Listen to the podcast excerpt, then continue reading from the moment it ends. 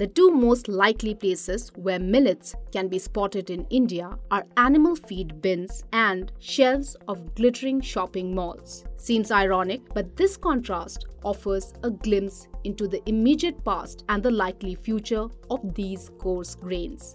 From being items of mass consumption till a few decades ago, millets slowly disappeared from our plates. Now, farmers grow them for animal fodder. But as the world wakes up to their nutritional benefits, multinational firms are trying to include them in breakfast mixes. But why did millets almost disappear from people's diets? And can they be turned from niche food into an item of mass consumption? Millet is a common term for small seeded grasses that are often termed Nutri-cereals or dryland cereals. They include sorghum or jawar, pearl millet or bajra, finger millet or ragi, little millet or kutki, foxtail millet or kakum, proso millet or chena, barnyard millet or sawa, etc. Historically, they were part of Indian diets. Now, we also know that they are rich in nutrients and functional compounds like dietary fibers, slow-digesting carbohydrates, protein, calcium, iron, zinc, magnesium, B-complex vitamins, and phytochemicals. Even now, India is the largest producer of millets with a total output at 170 lakh tons, which is 80% of Asia's and 20% of global production. In fact, millet production recorded 27% growth in 2021-22 thanks to increased consumption and government push. Market size of millets was valued at $9.95 billion in 2020 and is projected to reach $14.14 billion in 2028, growing at a CAGR of 4.49% from 2021 to 2028. India is also the fifth largest exporter of millets in the world. The major millet-producing states in India are Rajasthan, Uttar Pradesh, Haryana, Gujarat, Madhya Pradesh, Maharashtra, Karnataka, Tamil Nadu, Andhra Pradesh, and Telangana. Millets constituted a major part of the daily diet of people, especially in the rural areas, till the 1960s Green Revolution and the launch of the public distribution system that supplied highly subsidized rice and wheat to replace them. The changes in the lifestyle and food habits also made people prefer finer, albeit less nutritious, grains like rice and wheat to the primitive but relatively wholesome coarse cereals.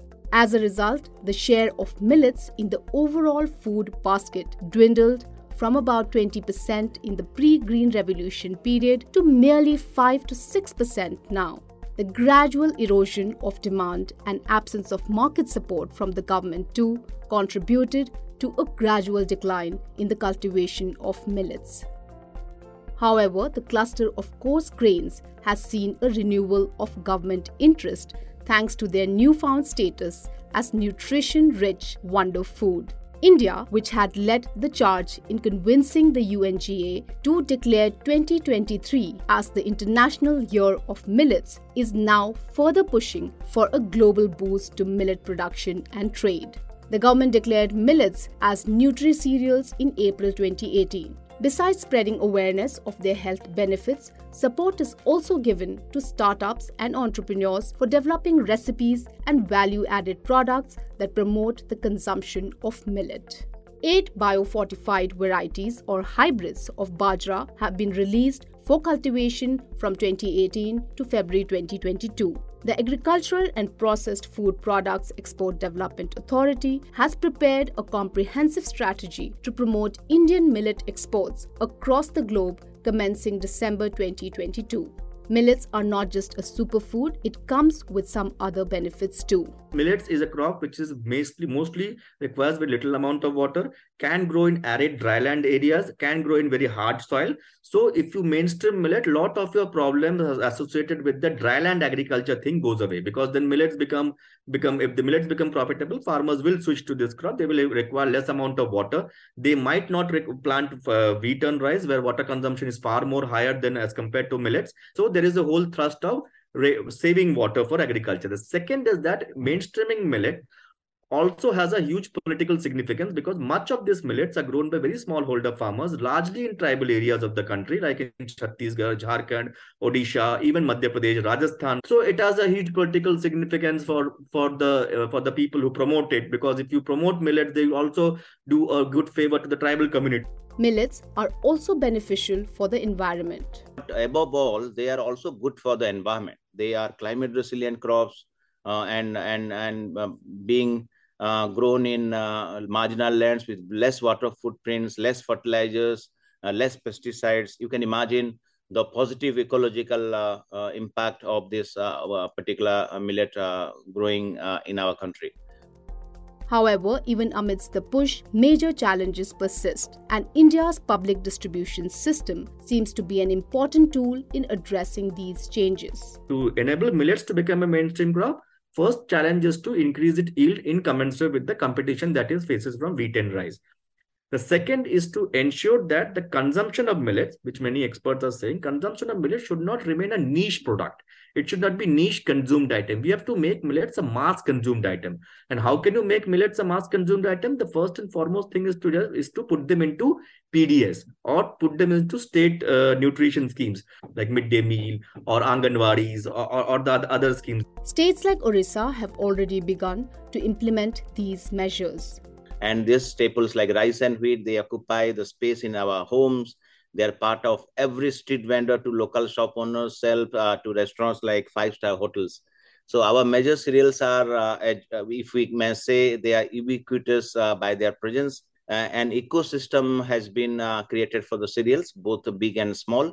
So to reverse this trend will not be easy. Let me be very frank. Along with the consumer behavior change, along with the appreciation of the health and also the environmental benefits of millets. We need to also introduce them in a big way in government delivery channels. In Odisha, we have already introduced the millet, particularly the finger millet, already into the PDS. We procure them at the minimum support price from the willing cultivators. And then we take it to the PDS and we distribute them at 1 rupee a kilo under the NFSA. Experts point out that the popularity of millet as a healthy food needs to transcend urban consumption in the form of healthy cookies and multigrain bread. For millets to truly become a wonder crop and reclaim their lost share of India's total crop yield, its consumption needs a greater push in rural markets and amongst poorer consumers. Only then can they contribute to not just the health of the consumer, but the health of the environment and the economy. For more news, views and updates, subscribe to Business Standard on Google Podcast, Apple Podcast and Spotify. Also follow us on YouTube, Vimeo, Instagram, Twitter, Facebook and LinkedIn.